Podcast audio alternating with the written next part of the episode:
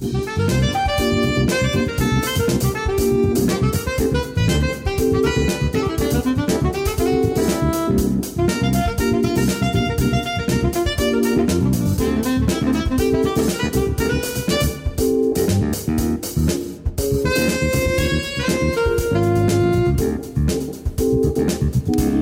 国のリスナーの皆さんこんばんは。内田まさです。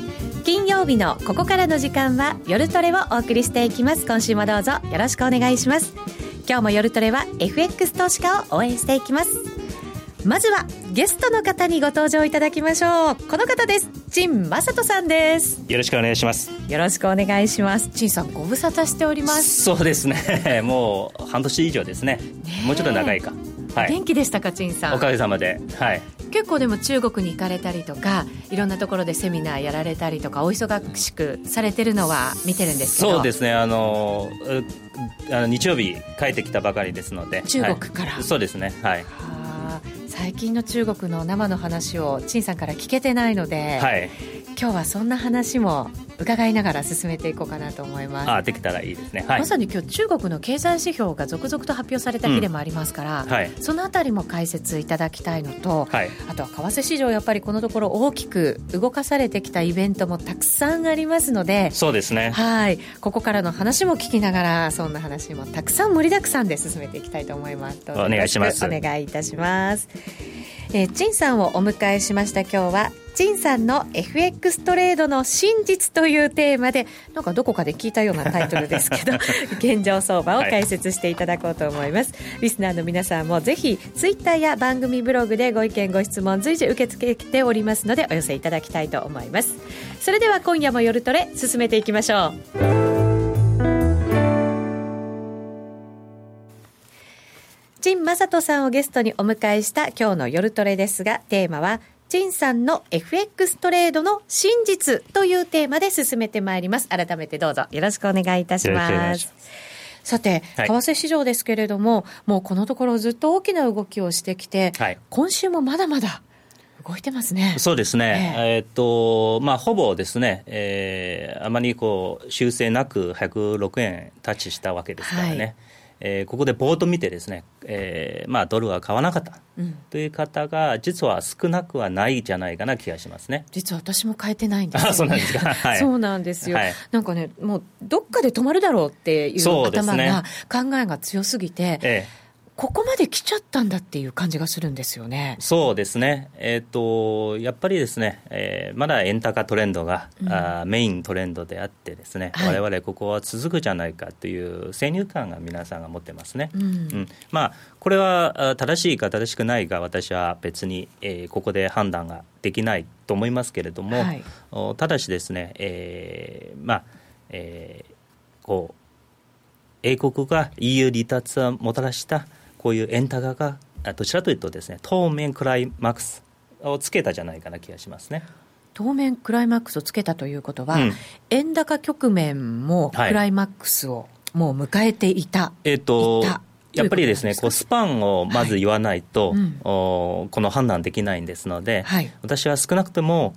秋口までも夏いっぱいとか、そういう限定した場合ですね、うん、やっぱりですね、それ以上の円高が難しいと思いますね、うん、今の時点では、はい、ということになるんです、ね、そうですね、はい、そういうことですね。えー、その先はまだまだもしかしたらそういう危機はあるかもしれないけど、やっぱりですね、えー、これから何が出るかは分かんないですからね、うん、はい、ただ、えー、仮にですねあの、イギリスの EU 離脱並みのこういったまあ、ちょっとショックな材料が出たとしても、はい、まあ、果たして、えー、今回つけた、えー、99円割れを安易に、えー、さらに割っていくかどうかちょっと疑問なところなんですね。うん、うん、えー、これはなぜかというと、実はあのチャート上で見てですね、えー、なんとなく納得するかもしれないですので、うん、えー、後ほど紹介させていただきたいなと思います。はいわ、うん、かりました。それはまあテクニカル的にもということもあるんでしょうけれども、はい、ファンダメンタルズで見ても一旦のクライマックスというふうに考えられるんですか？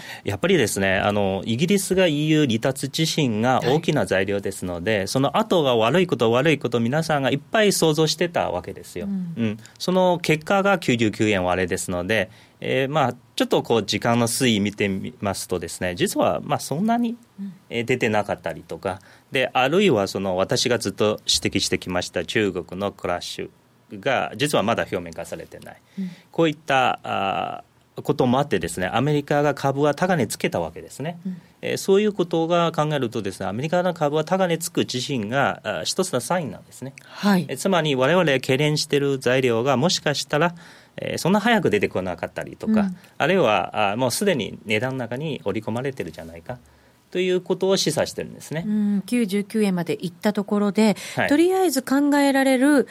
あ悪い材料というのは織り込まれた可能性がある。えっ、とそうですね、まあ、どっちかというと、マーケットがこう EU 離脱自体じゃなくて、これをもたらした連鎖的な反応を実は、あの想像して、えーまあ、想定した上で、えー、円を買ったわけですね、それでも99円割った途端がやっぱりリバウンドしてきたわけですから、はい、それを考えると、なかなかですね、えー、より大きな材料ない限りは、なかなかあ割る、まあ、また割ってくるのは難しいじゃないかな気がしますね。うんあとはこう材料的なところを見ても、うん、バーナンキさんが来日して、そうですね、安倍総理と会談を行ったりとか、はい、このあたりでも、またその円高が一旦は終わったのかなと思わせる材料の一つにはなりましたね。うん、ここね、またね、一つポイントありまして、はい、で私自身があの安倍さんが打ち出した財政出動そのプランですが、あまり、えー、どちらというと批判的なんですね。批判的、えーまあ、はい、日本というのは、えー、バブル崩壊以降ですね、財政出動がもう重ねて発動して全部失敗しましたんですね。うんはい、で今回聞くというのは、まあ、保証がない上で、実はですね、アベノミクスの金融政策の失敗をどちらかというとごまかすために出したじゃないかな気がしますね。ごまかす今までの失敗を失敗は、まあ、失敗したから、えー、まあ、じゃあ急いで財政出動しようと。実はじゃあ金融政策の失敗どうなるか全くですねまとめてないわけですよ。うん、うん、まあそれはほっておきですね。私言いたいのはね、はい、安倍さんの運がいいんですね。うん、えー、打ち出すタイミングがいいんですよ。はい。えー、安倍ノミクスの構造を打ち出したタイミングはすごい良かった。ちょうどですね、ドル円16、17年、えー、このサイクルが円安の方に向いた時が打ち出したわけですからその周期とぴったりあったからこそのはい、あの大相場になったそうですね、今回もいいんですね、タイミングが。で、アメリカ株が。今回もサイクル的なものもぴったりあったあの小さいありますね。やっぱりアメリカ株が高値つけたわけですよ、はい、それを前後でこう打ち出し打ち合わせるように打ち出す構造を打ち出すわけだから、うん、だから日経平均が2日で、えー、1000円以上上昇する、はい、だそれはすごくタイミングはいいんですね、だそこの辺が私で安倍さんがすごいなと思いますね。選挙もありましたしね。選挙も強いですね。はい。うん。だそこは考えるとですね、中身よりもタイミングがと思いますね。まあ、ここからはでも中身も伴ってきてもらわないと、困るなと思うんですけどそうですね、えー、あのこの政策の細かいところまだ出てないからね、はい、えー、出てきたら負けとおそらく検証すると思いますのでただしねここを私また一つですねあまりあのいいことは言わないというのはあれなんですけどおそらくですよえっと、今、日経のリバウンドもそうなんですけど、えー、ドル円の大きく上がるもそうですけど、この政策がどちらかというと、あすごい財政出動かなと評価した上で上がったきたわけですから、うん、まあ、実際ふか、蓋開けてみると、はい、どちらかとちょっと落胆するかもしれないですね。あの金額的なものは結構伝わってそうですね、まあ、中身もちらほらいろんなものは出てるわけですけど、うん、そこはもうねあの、えー、みんなあ自分の想像いっぱい良いことばかり想像して、はい、えー、そこで推測したわけですよ。だからそこもちょっと先走りしてたわけですから、うん、ですから大きく言うとですね大きなレンジにとどまるのは妥当の見方ではないかなと思いますね、うん。うん、さらにいいものを市場は求めてしまうということになるわけですね。そうですね、まあ、果たしてこれ答えるかどうかの問題ですね、うん、えーまあ、バナンギさんが来る自身があれなんですけど、はい、ヘリコプターマネーですね。日本は現状ではやれないんですよ。それはなぜですか？あの現状の日銀の法律はあのそこ枠はないですので。その日本がやるヘリコプターマネーっていうのは、はいある意味こう、永久国債みたいなものって言われてますよね、それでいいんですか、はい、陳さんが言ってるものは。えーと、実はですね、そこね、えー、なかなかね、あの難しい問題なんですけれども、私の見識でそれであのズバリ言うのは難しいんですが、はい、えー、私の理解では現在の法律の枠では難しいということですね、うん、アメリカみたいに、えー、本格的なヘリコプターマネーがようなことをやるのはやっぱりこう法律改正したりとかそういったことをやらない限りは難しいということですね、うん、今すぐにできるっていうわけではない。わけではないですね、ね、はい、法律を変えていろんなこう段階を踏んでからでないとできないそうですねあと黒田さん自身が、えー、えー、この全面否定してるわけですから、えーと、おそらくですね黒田さんが日銀総裁でいる限りは難しいかもしれないですね。うんええ、黒田さんはでも思い切ったことをやる人だ。サプライズ好きだ、いろんなこと言われてますけど、まあ、全部あれ、失敗してますしね、えっと、ただしですね、黒田さんが進めてきた量的緩和、マイナス金利にしても、これはヘリコプターマネットの意味合い、またちょっと違うですからね、うん、えその辺がやっぱりですね、あのコンセプトはちょっとごちゃごちゃになってきましたけれども、まあ、基本的には分けて考えた方がいいですね。うん、どちらというと,、えーと、今日銀やってるのはまだですね、えーと、なんというかな伝統的な範囲中にギリギリまでやってるマイナス金利もそうね。あのいけないところまでこう踏み込んでしまったっていうところではなくて、本当にぎりぎりのところなんですね、まあ、あの EU もマイナス金利やってるしね、はい、えー、ですから、えーと、ここにまだ先に踏み込んで、ヘリコプターマネーやるっていうのは、えー、またちょっと性質が全然違ってきますので、うん、えー、ちょっと無理ですね。うん、えー、おそらく黒田さんが日銀総裁やる限りはやらない気がします。うん、うんじゃあ一体誰だったらやるんだっていうことに、ね、なるのかもしれませんけど、それはやっぱり国の状況がさらに悪くなってしまったっていう時に、うん、そうですね、果たして日本ね、あの、マイナス金利、私、日本のこの、日本自身があまり合ってない気がしますね、日本の社会構造が、マイナス金利自身が。でやっぱりあの老齢化社会が4人の1人があの高齢者なか社会ですので、はい、そこのマイナス金利自身が私、合ってないと思いますし、うん、まあ、果たしてヘリコプターマネーがやるようなあ国からがというと私は全然そう思わないんですね、うん、ですから金融政策自身がもういっぱい手いっぱいまでやれるところもやってますので、はい、それ以上やる必要もないし、うん、えー、やって何が保証あるとは限らないから、うん、えー、果たしてバナンキンさんが日本に政府にやれという提言したかとかまたちょっと疑わしいところですね。あそうなんですね、うん、その辺は伝わってこないしね、うん、私たちが思惑でそうですね。考えてしまっているところもそこは多々あるのかもしれないですね。そういうことですですから私は言いたいのは、えー、まあ、今のドル円106円とか日経平均の1万6300だけ、えっと、これくらいはもういっぱいいっぱい織り込まれたので、うん、これ以上持っていくのはまたですね何が強い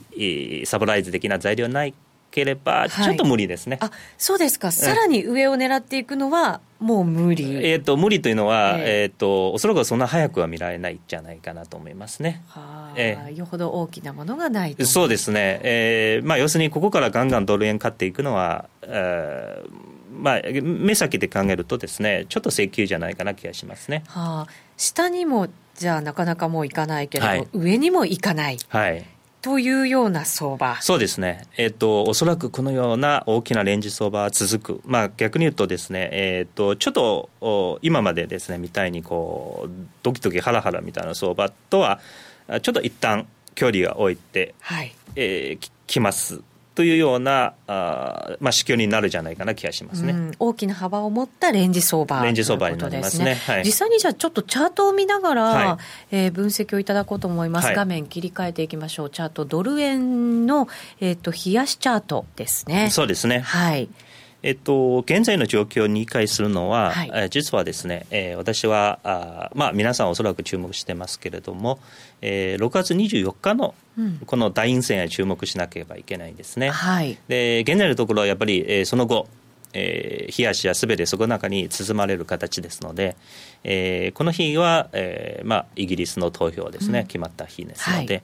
えー、実はですねこの日の値幅注目していただきたいんですね。えっ、ー、と106円台から、うん、まあ99円まで、はい、はい、大きく動きました。これも6円超えましたね。はい。えー、遡ってみるとですね6円超えた1日ですね6円超えたのはその時我々番組やってた日ですね。大きく下がった時ありましたね、はい、そういえば8月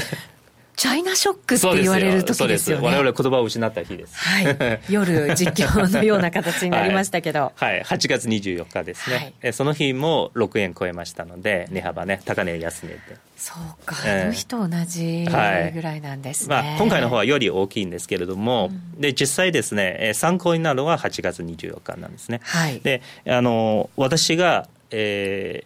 ー、6月24日、まあ、今回のイギリスの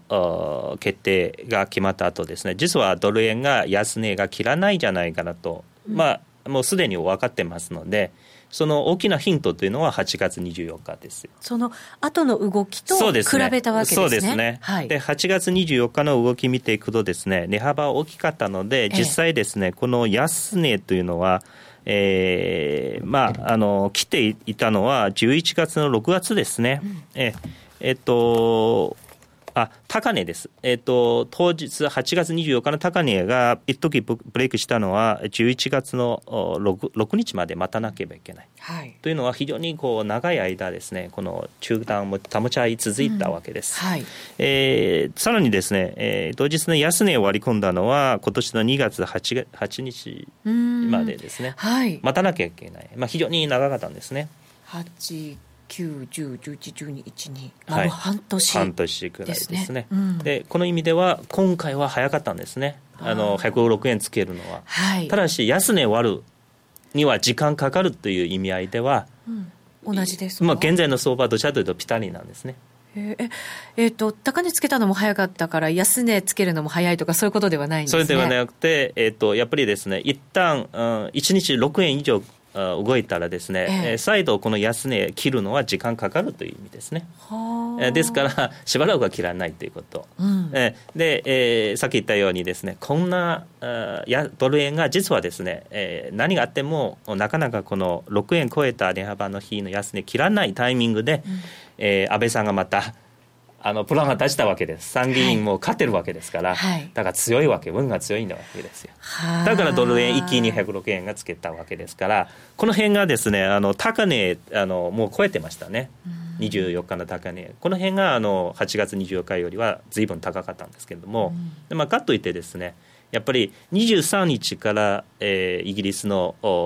まあ、投票に関するいろいろ噂が出てきましたので、はい、その日の高値も参考しなきゃいけないですね、うん、その意味では、えー、なかなかですねここからまたあガンガンですね高値取っていくのは私は無理じゃないかなと思いますね、えー、しばらくはやっぱり、えー、中間保ち合い続く、はいで、えー、場合によってはこの安値切るのは半年かかるかもしれないんですね、うん、その後さらに高値を追っていくっていう展開ではなく下なんですね 陳さん。えとそこはまああの肝心なところなんですけど、はい、でさっき私が申し上げたように、えー、安倍さんのその財政出動ですが実際は、えー、前いつか来た道ですので別に何もその州法自身が何も新しいものではないんですよ、うん、うん、そこで日銀の量的緩和の余地がおそらくマイナス金利の拡大ぐらいですので幅を広げていく可能性は、えー、でも、まあ、けど今あのどちらかというとお金直接ばらまいてほしいというまで想像してますので、はい、まあ、さっき言ったように法律の、えーと、規制でですねそれはすぐはできない、うん、でそういうことを考えるとですね、えー、期待ばかりしてですね、うん、実際中身がおそらく今月末が発表されますけれども、はい、実際ちょっと落胆さ落胆させるじゃないじゃないかなと思いますね。期待に応えるものではない。うんまあ大体そうじゃないですか。マーケットは勝手に想定して中身見ていくと、ね、ああそういうもんかっていうことですね、えーえー、そうなった時のマーケットの受け止め方ですね。そうですね。えっ、ー、とあるいはですねアメリカが、えー、思い切ってですね8月9月まあ8月も9月も利上げするとかそういうことあればいいんですけれどもおそらくアメリカは今年いっぱいは利上げしないもう一度もしない、えー、そういう、そういう、いや、私だけじゃなくてですね、えー、どちらかというと、ウォール界のコンセンサスになってますね、えー、今年は無理ということですね。それは経済的なものですか、そうですね、えー、あの確かにアメリカ株が高値ついたんですけれども、実はこの EU 離脱の問題が、あ一時期的なものではなくですねこれからじわじわ3年5年10年効くわけですから、うん、これからなんですね、はい、えあのヨーロッパの銀行株があ悪い状況に変わってないですので、はい、えー、次何が発生するか実は分かってないところ。でもう一つ私は指摘したいのはアメリカ株は高値、えー、取る自身がさっき言ったように一つのサインそれは間違いないんですけれども、はい、しばらくはリスクオフの極端のリスクのオフのモードからリスクオンに、うん、チェンジさせたわけですね、はい、ただしですねそこにねあのやっぱり当てにならない部分があるわけですよ、うん、つまり、えー、アメリカの株が上がったのは決してロング筋が多かったあ皆さんガンガン買って上がっただけではないんです、うん、えっ、ー、とイギリスの離脱を見てねみんなガンガンショートしたわけですよ、はい。えー、で踏み上げる部分が大きい。テクニカルの部分が大きいんですねはあ買い戻し。そうですね。を巻き込みつつ、えー、そこまで上がっていってしまうんですね。そうですね。ですから、そこがまるまるですね、あ、ここみんな、景気がいいから買ってるわけではないですね。そこをやっぱりですね、もう一回じっくり冷静に考えた方がいいんですね。ただこう、イギリスの EU の離脱問題っていうのは、これから長い期間をかけて、いろんな話し合いを行いながら決まっていくものですよね。はいはい、そうすると、陳さん、もし半年間ぐらいレンジで揉み合っていたとしても、はい、その後、下にってなると、はい、まだそのなんか影響みたいなものって、まだよくわからなかったり、ええ、まだまだ出始めるものでもないですよね、えー、前、番組、あの我々の番組、私の番組まで申し上げたように、この7年、8年サイクルありまして、えー、とクラッシュはやっぱり今年まあ本来は去年なんですけど、去年、今年来年は前半ですね、危ない時期なんですね。うん、で今まであのクラッシュは実はね、す、えー、べ、てえー、この2008年のリーマンショック級のものは出てこないんですね。うん、えー、私はあ楽観できないのはあこういったあ大きなクラッシュがいずれ出てくるということですので、はい、えー、今は油断できないと思いますね。もしかしたらそういうクラッシュが起きる可能性のあるうん、あのむしろこれからじゃないかな気がしますね。その理由となるのが、うん、まあ、きっかけとなるのが、うん、あ私は、うん、どちらというと私はずっとね、中国の可能性が大きいと思ってますので、今も変わってないと思います。やっぱり中国じゃないかな気がしますね。中国、今日発表してきた経済指標は、す、べ、て予想を上回る内容、こういうの見るとね、はい、まあ、みんな内容は信じてないんだよって言いながらも、それでもマーケット反応したりするじゃないですか、いい時も悪い時も。うん、あの GDP の統計自身ですね、ええ、あの私は別にインチキじゃないと思うんですけれども、ただしですね、あの一つ皆さんがもともとコンセンサスが批判批判的に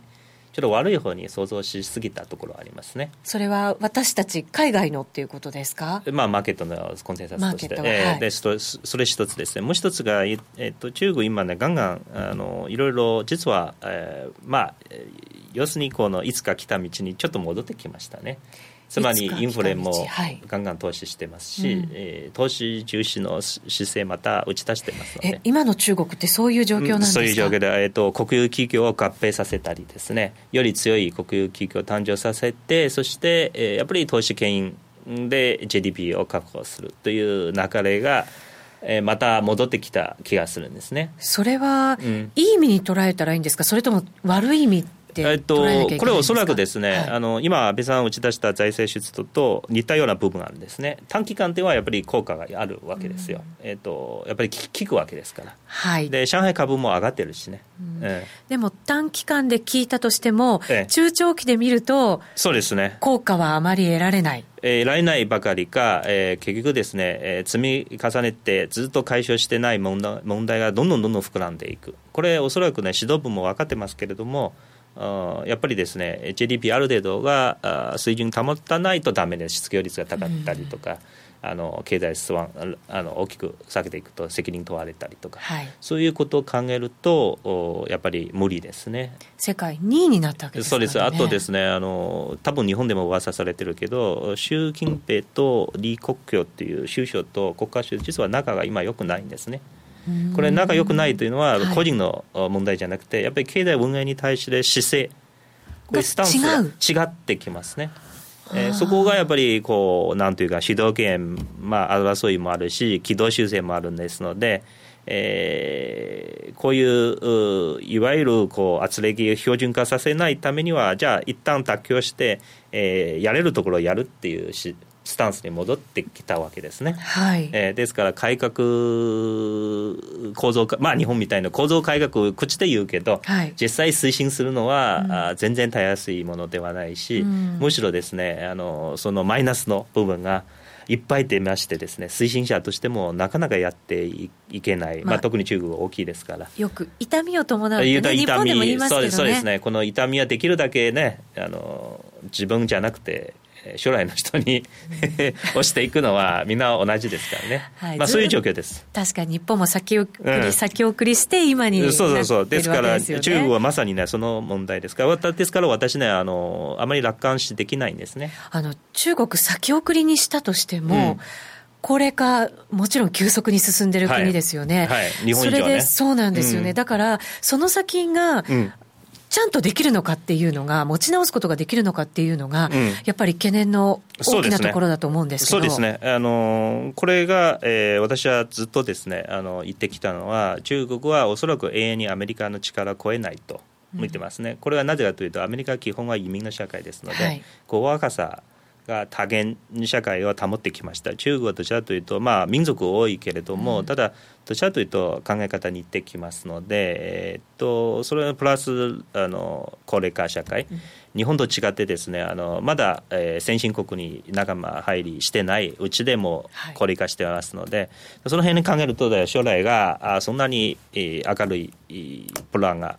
描けないじゃないかなと思いますね。まあ、それご指摘があの正しいと思います。はい、そうすると、じゃあ次のショックは中国発、えー、ということになるかもしれないや,、やっぱりですねあの、上海株は去年あんなに、えー、暴落したわけですから、はい、えー、これは一つサインとして、経済はどこがおかしいということですね。ただこの実際は、えー、経済どこがおかしいまだ鮮明化されてない。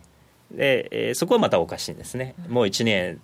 タイムラグがつけてるわけだから、だから今年の後半、来年の前半が中国から悪い材料が出るのはあ当たり前と。私は思ってますし、実際、えー、中国国民も、まあ、ビクビクしてですねこれなんとなく気づいてるわけですね。だからもう資金がだんだん海外に、えーまあ、逃避するようにその動きが富裕層から、まあまあ、はっきりしてますね。うん。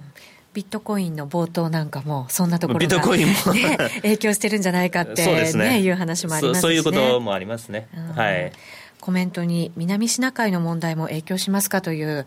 言葉が入ってきてるんですけど、うん、これがある程度影響はあるけれども、おそらく日本で宣伝されるほど大騒ぎではない、で何回問題も実化してますので、うん、中国の南海の力対抗する国がまずいないんですよ、東南アジアで。で、アメリカも本格的に、えー、これで中国と戦争する気が全くないから、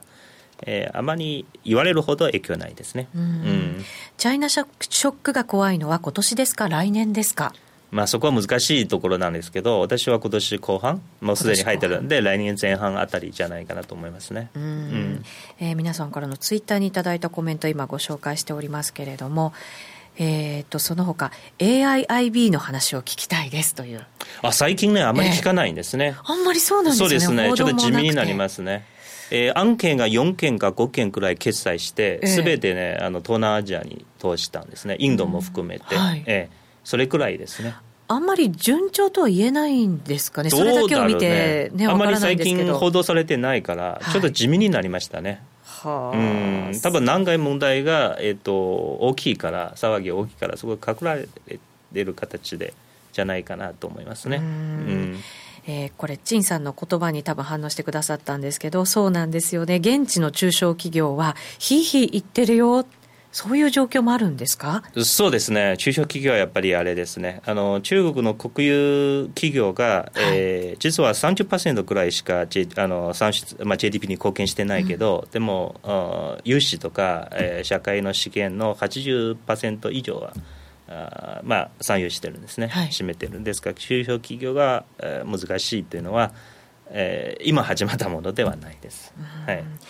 人民元はどうですか？人民元安くなるんですね。まだまだ。ええ、あの、それははっきりします。で、えー、おそらくですね、中国政府が人民元、えー、人民元を高く維持する意向もなくなってますね。うん、えー、データでよるとですね、もう今まで人民元高あ維持するためにもう5000兆、5000億ドル以上は使われてきましたので、うん、これ以上使うわけにはいかないので、えー、おそらくですね人あの人民元がこれからあ私は年内ですね。あと10%くらいの切り下げあるじゃないかな気がしますね。あと10%も、はい、10%も。まあただ1回じゃなくてじわじわですね、えー、知らず知らずにこう来ていくっていうのは。ですね、はい、気づいたら下がっててそうですね。それでまた嫌気するっていうねそういうことですね。ですけど、はい、えっ、と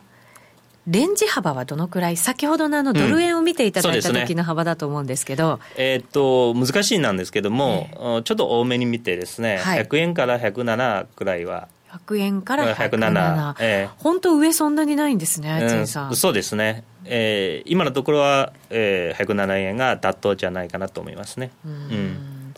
えー、ヘリコプターマネーというより永久国債だろうな、永久国債さえやらなければ日本国内ではヘリコプターマネーをやっていないで通用するだろうと。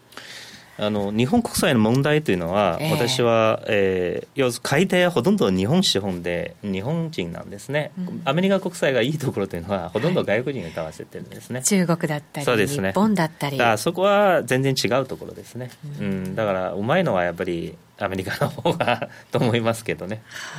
そうなんです、ね、本来ですね私から見ると日本もそうなんですけどおそらくこれから国債全部けあの返還する力ないので、うん、国債はまあ基本は返還しないものと、うん、うん、もう割り切って利息しか払えばいいんですよ。はいあれだからずっと利息を利息もうもう払えないから。償還はないという、はい、ただあの払えないから自国民が全部受け取れるじゃなくて、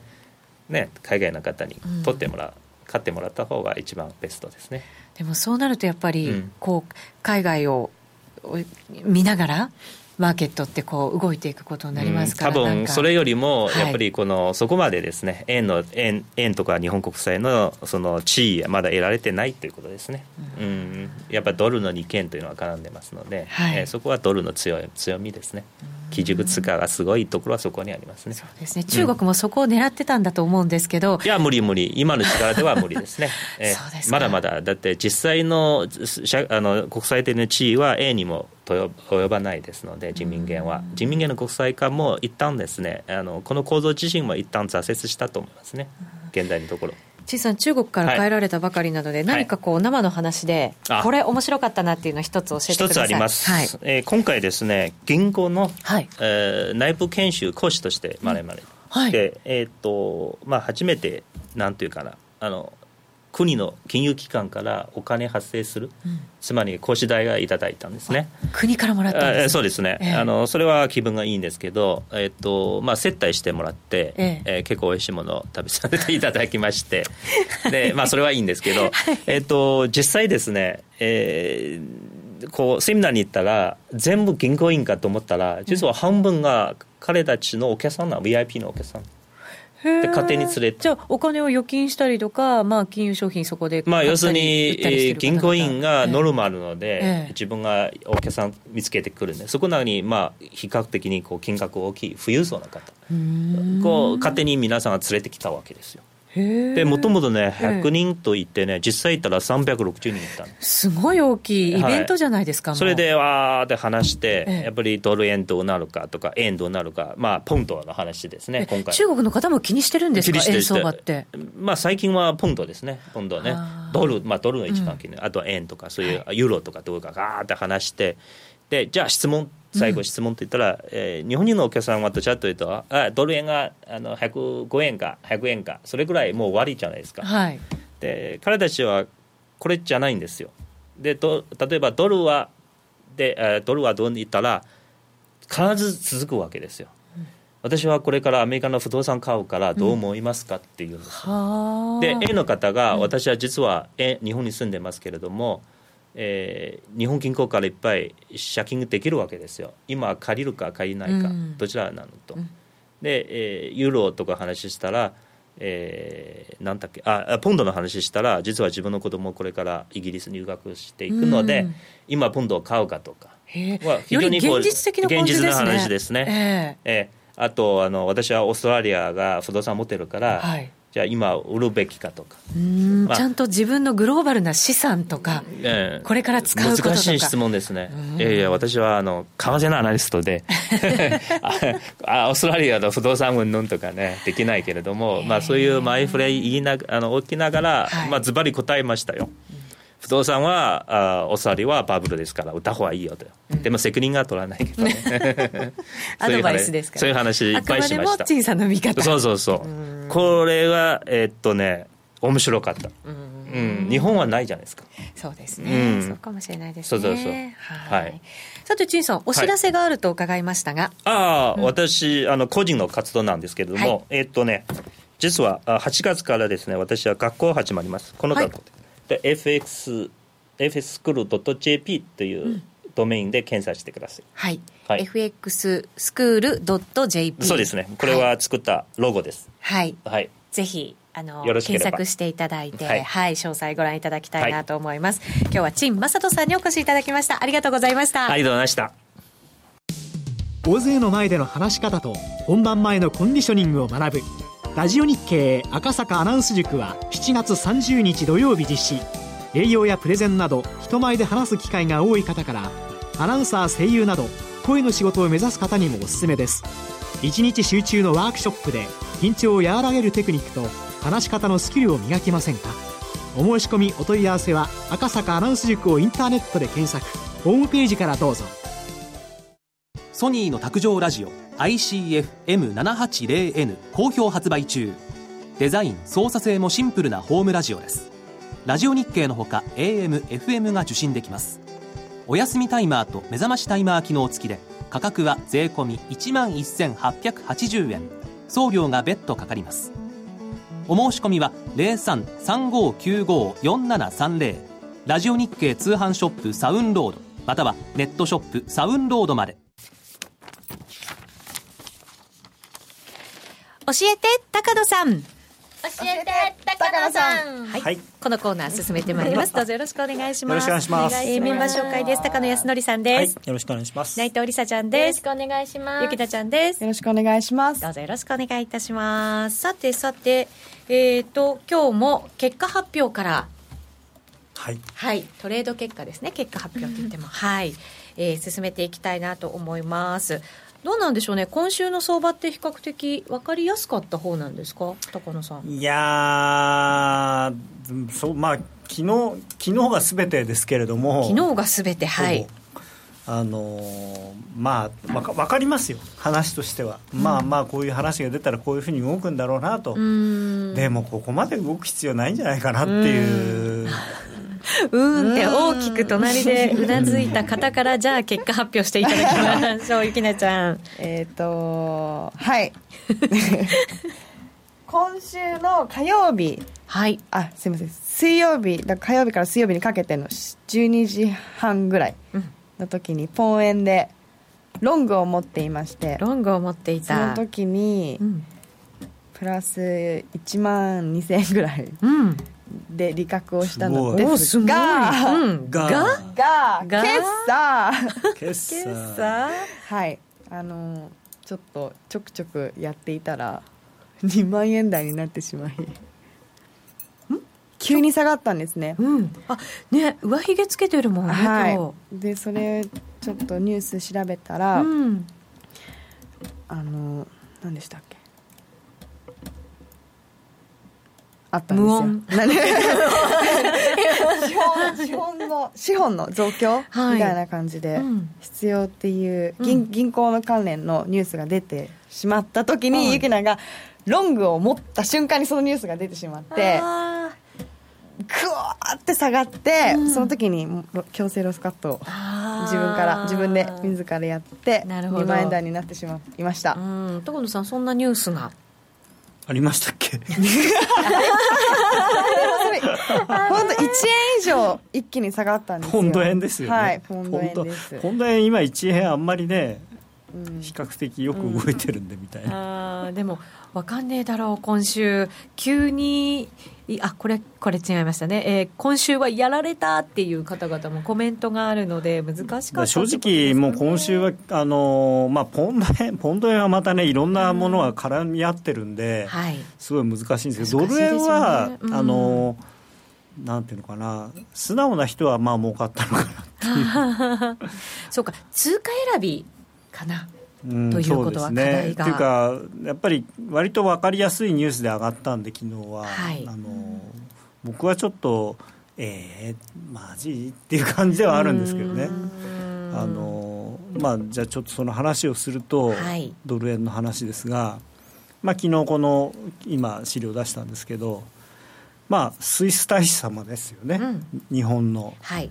まあ、前内閣官房参与と本田さんというね。本田さんはいあんまりこの人その内閣参与の時からはちょっといかがなものかなというそういう感じだったんですか？個人的にはですね。はい、でまあよく言うとそのアベノミクスをまあ実際に企画立案した人というか。そうなんですね、うん、まあ悪く言うとアベノミクスの黒幕という感じの人ではあるんですけれども、えーこの人いやこの人が何か言ったって動くんだったらまだいいんですけど、うん、この人はそのバーナンキさんがあのヘリコプターマネーの話をしたよとかそういうことで、まあ、結局永久国債の話をあのバーナンキさんから僕が聞いたっていうような話で、うん、いきなりそれでバーンと買い出してもともとバーナンキさんが来た来るとか来たっていうことで今週の頭から買ってましたから。はいでバーナーキさんといえばヘリコプターマネーだろうと、うん、ででもその話は出なかったみたいな話だったのがいやいや実は4月に僕がアメリカ行った時にその話をしてねえと。いうことを、まあ、このスイス大使の方がですね、おっしゃったと、はい。ねまあでも永久国債ですよやるんですか？そんな。そんななんとかなことっていうと放送禁止用語なんで言いませんけど、改めてその永久国債っていうのもね考えておきたいなと思うんですけど。永久国債っていうのは、簡単に言うと返さなくていい国債。で利子は一応つくわけですよね。払いますけど、うん、ただそれをしかもあれですよ。あの政府が市場性のない永久国債を発行してそれを日銀が全額直接引き受ける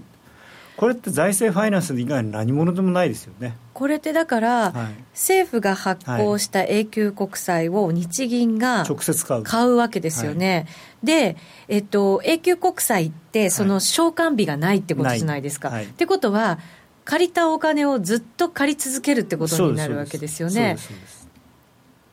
そしたらところがこれは非常にいい話があって、ええ、日銀が買うわけじゃないっていう前提じゃないですか、はい、これ、利子何パーセントでもいいんですよ、なんなら10%でもいいんですよ。なぜかっていうと、財務省が日銀に払った、あのまあ、要するにクーポン、うん、あの利あの利息っていうのは、うん。日銀は財務省に上納しなきゃいけないっていう法律があるんで、うん。はい、だからだただなんです。行ってこいなんです。へえあれひどい話なんですけど例えばあのドル介入するじゃないですか、はい、でお金あるけれどもそのドルの利息って全部あの財政にあの還流しなきゃいけないんですよね。それと同じことになるんで、うん、だからそれだったらまあまあ、だから今、ほらよく元財務省の高橋洋一さんがおっしゃってるように、日本の財政赤字はもうすぐなくなると、うん、今のペースで日銀が国債買えば、もうマーケットから国債がなくなった瞬間に、日本は借金ゼロだって。借金がチャラになる。そうだから日銀っていうのは要するに政府の身内だから、旦那が借金して奥さんから金借りたってそれ借金じゃないでしょって言ってるわけですよね。まあ理屈としては成り立たなくはないんですけどいや本当にそれでいいんですかと。ねえそれでも日銀が全部買ってくれるまあ、これはだから日銀が買うっていうことで、はい、やれというふうにバーナンキさんがおっしゃってるというふうに本田さんがおっしゃってる。あ本当にバーナンキさんが言ったかどうかはまだ分からないですね、まあ、僕、バーナンキさんに会ったことないんで分かんないですけど、まあ、本田さんがそういうふうに言ってる。それってでも、日銀のバランスシートって一体どうなってしまうんですか？まあでもどうでもいいっちゃどうでもいいんですね、日銀の。どうでもいいんだ、えー、そういう問題なんですか？いやだからまあ、それこそ日銀が債務超過になって、円の信任が損なわれれば円安になるから、アベノミクスにとっては前進みたいな。うんそれってでも日本にとっていいのか、国民にとっていいのかっていう、ね、あの僕が一つ心配なのは、はい、あの確かに、えー、円の国債は、えー、あの日本人がほとんど持ってるし、今を言うと、もう半分以上、日銀が持ってるんだから、格付けがどうなろうと知ったことじゃないっていう人はいるんですよね。うん。で確かに過去にね、何が別に利回りじゃ上がってないじゃないか、それも事実なんですけど、ただね、実は日本の金融機関困るんです。日本の国債の格付けが下がるということは、はい、日本の要するにソブリン格付けが下がるということで、日本の金融機関の格付けが全部下がるわけですよ、うん、そうすると日本の金融機関が、例えばドルとかを調達するときに、はいあのすごく高い金利を払わなきゃいけない、調達コストが上がるんですね、まあ、ただね、それもあのこれ理屈の話として強弁をするんであれば、あの FRB と日銀がスワップ協定あるんで、それでドルを調達して、それを日銀が貸せば、うん、まあ別にね、なんてことはないっていうことにはなるんですけど、それ、先進国の国でそういうことをやる人、あんまりいないんですよね。うん本当にもっと新興国で、その国の金融機関とかしっかりしてなくて、お金を調達できないときに、その中央銀行が代わりに調達をして、それをこう国内に流すっていうのは、まあ、理屈としてはあるんですけど、それ、日本がやりますかっていう。うえーと、ツイッターに国債はマイナス金利にならないの、うん、国債マイナス金利になってますけどね、実際にもう。2年債とか5年債とか。永久国債にした場合ですよ。あそれはもちろんマイナスにはならないですね。永久国債ってことは30年債よりも50年債よりもさらに金利が高くなきゃいけない本当だったらそれがメリットなわけですよね。高い利息利回りっていう、はいはい、でも日銀が全部買ってきてこう内輪でやってるってなったら結局実質ゼロです、ね、そうですよねで高い金利も別に普通はそうなると、何やってんだ、そこはっていうことで、ええ、あの要するに、ただで円が出てくるわけだから、うん、まあ、当然、円安になるわけですよね、まあ、その効果を狙ってるんでしょうけど、うん、ゼロ金利だから、永久国債はお金をするのと同じだねという。というか、今、10年債もっとバンバンすればいいんですよね、本当に、ただみたいな、ね、政府紙幣発行と同じ効果。そう。だからそれだとちょっと前に数年前に議論になった1兆円効果作ればいいのにっていう話ですよね。あの2人は知ってるかどうか分かんない。あの、うん、お札あるじゃない、はい、あれって日本銀行券って書いてあるんだけど、うん、あれは日本銀行が発行したあの紙切れをお金っていうことでみんな使ってて、うん、ところが500円玉とか10円玉とかはあれは財務省が発行してる。直接。政府が発行したお金、でお金ってだから硬貨と紙幣って全く違うもので片っぽは日本銀行っていう銀行の信用力で持ってる。でもこっちの効果の方は政府のお金、あのなんていうのかな、政府がそれを保証してるわけだから、だから政府がこれ1兆円ですって言って、1兆円の効果っていうのを作って、それを日銀に預けて、日銀が1兆円分の一万円札を出すと、なんていうのかな、それだけこう儲かる、儲かるっていうか、お金は増える。潤うってことそう、まあ、潤うっていうかね、まあ、普通はそうなると、うん、その分だけお金が増えてそれ要するに円安になる、うん、だってそんなことやってたらいくらでもお金なんか作れちゃうわけだから、うん、1兆円硬貨別に1兆円で作らなくたってあの150円ぐらいで作ったこういう金属の塊をこれ1兆円硬貨ですって政府が言えばそれは1兆円硬貨になるから。言ったらもっとお金いっぱい出せるんじゃないのっていう議論がちょっと前数年前ね、うん、結構流行りましたよね。そうですね。でもそれと同じことですよ永久国債。なんかこの話になったら話がなかなか尽きないという 感じなので。すいません。いえいえいえいえ。りさちゃんの結果発表まだ聞いてなかったんで、はい、これ聞いとかないと、私はですね先週ちょっともう自分が分からなくなってしまって。深い話だ。自分が相場見てるとそう思う時、ね、何をしてるのかどうどうしてマイナスになってるのかちょっと分からなくなってしまって。あの一回落ち着いてちゃんとあのチャートをあの改めて見ようと思って、今週はあのポジション持たずにチャートを見てで予想だけ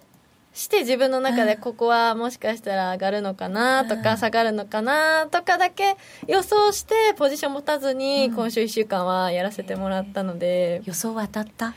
予想はやっぱ当たる時もありまして、でもどうして当たったっていうその理由はやっぱりちゃんとした理由は出てこなくて、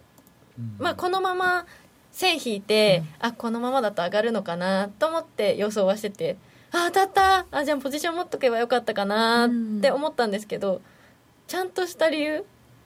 ていうのがはっきり出なかったので、うん、でもこれからそれでやってっても同じようにはいかないのかもしれないと思ってでもちょっとちゃんと一回落ち着いてチャート見なきゃなと思って焦ってた部分があったので。まあ、そういう時期も必要ですよね、うん、高野さん、まあ、ただね、こう何ヶ月かこう実際のお金を使ってトレードをみんなやってきたんで、うん、ノーディーも含めて、もう一回あの最初に戻って、はい、あの為替の取引って何なんだとか、チャートをどうやって見ましょうとか、そういう話をちょっと9月ぐらいからもう一回やり直して、はい。はい。えー、全くね最初やったことのない状況で話聞いてても、うん、なかなか馬の耳に念仏だったと思うんだけれども、うん、あの実際やってみて自分でも線も引いてみて相場見てその自分の何がそう思ったのかがよくわからないっていう状況だとねそれがいや実はこういうことだったんだよっていうふうに、うん、あの話せればもしかしたら分かってもらえるようになるのかなというふうに今ちょっと計画を練っております。はい。わ、はい、かりました。じゃあ9月ぐらいからもしかしたらスタートということになりそうですね。はい。わかりました。それではここでお知らせです。相場が大きく動き始めた今だからこそ FX にチャレンジしてみませんか？FX プライム by GMO では多彩な FX 商品を提供しています。自由に取引できるスタンダードな FX なら選べる外貨を、ストラテジーを選んだり作ったり、システムトレードをするなら選べるミラートレーダーとちょいトレ FX。そして値動きが小さくても取引チャンスがあるバイナリーオプションの選べる外為オプション。自分の取引スタイルに合った FX を選べます。FX を始めるなら FX プライム by GMO をご利用ください。株式会社 FX プライムバイ GMO は関東財務局長金賞第259号の金融商品取引業者です。当社で取り扱う商品は価格の変動などにより投資額以上の損失が発生することがあります。取引開始にあたっては契約締結前交付書面を熟読、ご理解いただいた上でご自身の判断にてお願いいたします。詳しくは契約締結前交付書面などお読みください。こんばんは薬剤師ライフ毎日をハッピーにパーソナリティの久保恵子です。この番組では薬剤師のライフスタイルキャリアアップをテーマに薬剤師の皆さんを応援していきます。毎週火曜日夜8時10分薬剤師ライフぜひ聞いてください。競馬中継が聞けるラジオ日経のテレドームサービス。東日本の第一放送は0180-99-3841、99-3841。西日本の第二放送は0180-99-3842、99-3842。情報量無料、通話料だけでお聞きいただけます。競馬展望番組、うまきん3。ラジオ日経の競馬実況アナウンサーが練ったつもりの予想をお届けします。今日も絶好調、氷川米田アナの大阪コーナー。中野アナのよく当たるらしい厳選一頭もお聞き逃しなく「うまきん3」はラジオ日経第一で金曜夜8時から。夜トレ、高野康則の今夜はどっち？このコーナーは、真面目に FX、FX プライム by GMO の提供でお送りします。えここからは FX 取引を真面目にそしてもっと楽しむためのコーナーです。引き続きよろしくお願いいたします。よろしくお願いします。えー、さて今週の動き前のコーナーでも聞きましたけれどもえっ、ー、と BOE の話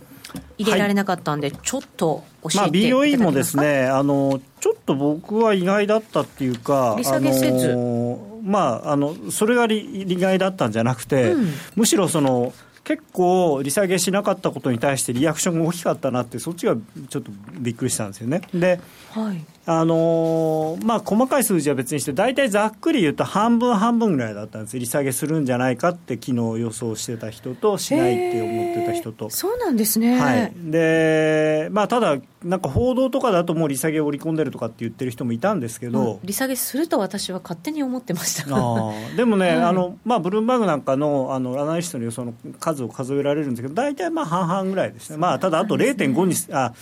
あのゼロにするんじゃないかみたいな人もいたんでよくわかんないですけど、うん、まあなんでそんなに利下げするとみんな思思ったのかなっていうのがあったんですけど、うん、っていうか、はい、あの6月30日にあの嘘つきカーニーさんが記者会見をやってて、ね、そう、えー、7月と8月に会合があると、うん、でこれらの会合をパッケージとして位置づけていくっていうふうに言っていて、その時ちょっと記事見つからなかったんですけど、7月に検討して、8月に行動みたいなこと言ってたんですよ。だからまず今、状況の確認をして、で来月やるよって、まあ昨日まさにその通りのことを8月に、えー、金融緩和の実行をすべきだと考えているっていうふうな人が大部分だったっていうことを言ってましたけど、はい、だからさ当初の予想ど予定通りなんじゃないかなと思うんですよ。7月に検討して8月にっていう話だったんですねまだね、ちょっと確かにブレグジット終わって2週間ぐらいですか？まあ、まだ状況もはっきりしないですし、うん、そもそも、まあ、次の首相がやっとね、おしゃれ番長に決まったばっかりで で今後どういうふうなことをするかっていうのもねまだ新しい財務大臣のとの多分その菅西さん話もしてないでしょうしだからそれ分からないで拙速に動く必要もないのかなと。動けるわけもないと思うんですよ、だからでしかも来月は要するにいろんな数字が揃うってこともちゃんと事前、うん、えー、っと一昨日かなの記者会見でもあの8月の MPC にはちゃんと数字が出揃うっておっしゃってたんですよね、うん、わざわざ。だまあ菅西さん、信用されてないからきっとそれみんな信用しなかったのかなと思うんですけど、それはいろんな数字が出揃って、しかもそのブレグジット後のいろんな数字を見てからじゃないと、まあ、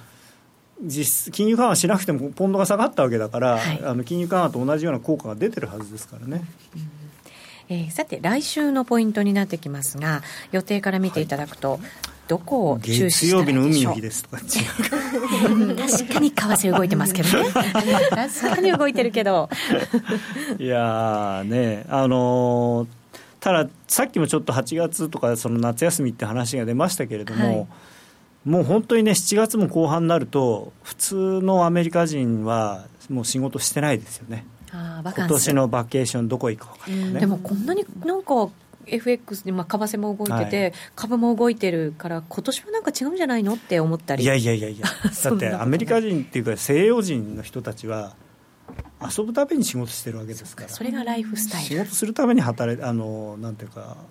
なんなんていうんですか仕事のためにリフレッシュしてるっていう感覚はないですからね。バケーションのために働いてる。そうか。じゃあマーケットがどうであれ。そう。あのここはね大きなあれであの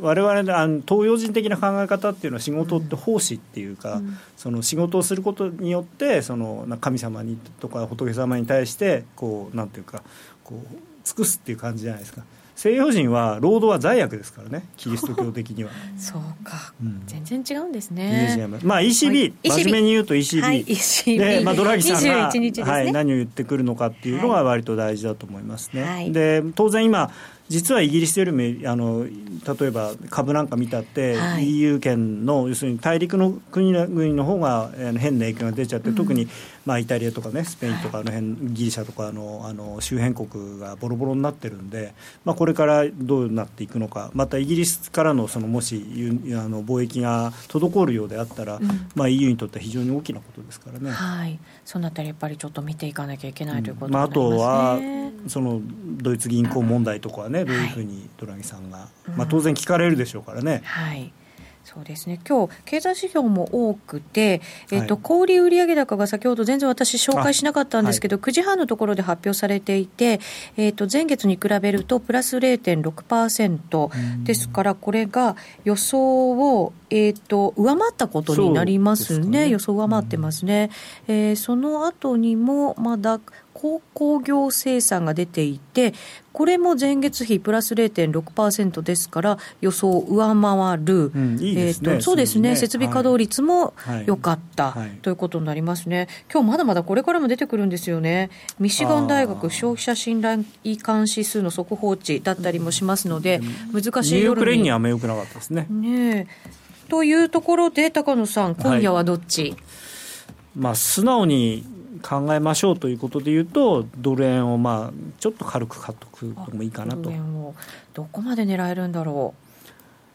まあ、6円の80銭ぐらいのこの間の高値、あのこの前のっていうかあの、ブレグジットの日の朝の高値っていうのが一つのポイントになるんですけれども、まあ、そこ抜けると、ですねもうちょっといってもいいのかなと思って、えっと、もう多分時間がないんで、延長線でチャートを見てもらった方がいいのかな。ね、はい、はい、えーと、6月の頭ぐらいに107円台、まあ、108円台という。今あのこの冷やしのチャート出てるかな、冷やしのチャートだと、もう時間になっちゃうので、はい、7円台半ばぐらいがポイントです。はい、そうですね、はい、はい、この後は延長戦で、ぜひこの辺りもご覧いただきたいなと思います。引き続き夜トレでお楽しみください。高野康則の今夜はどっち？このコーナーは真面目に FX、FX プライム by GMO の提供でお送りしました。ここから3連休ということになりますが、月曜日は為替動いてますので、ポジションをお持ちの方気をつけていただきたいなと思います。今晩も気をつけてください。それでは今日この辺りで失礼いたします。さようなら。さようなら。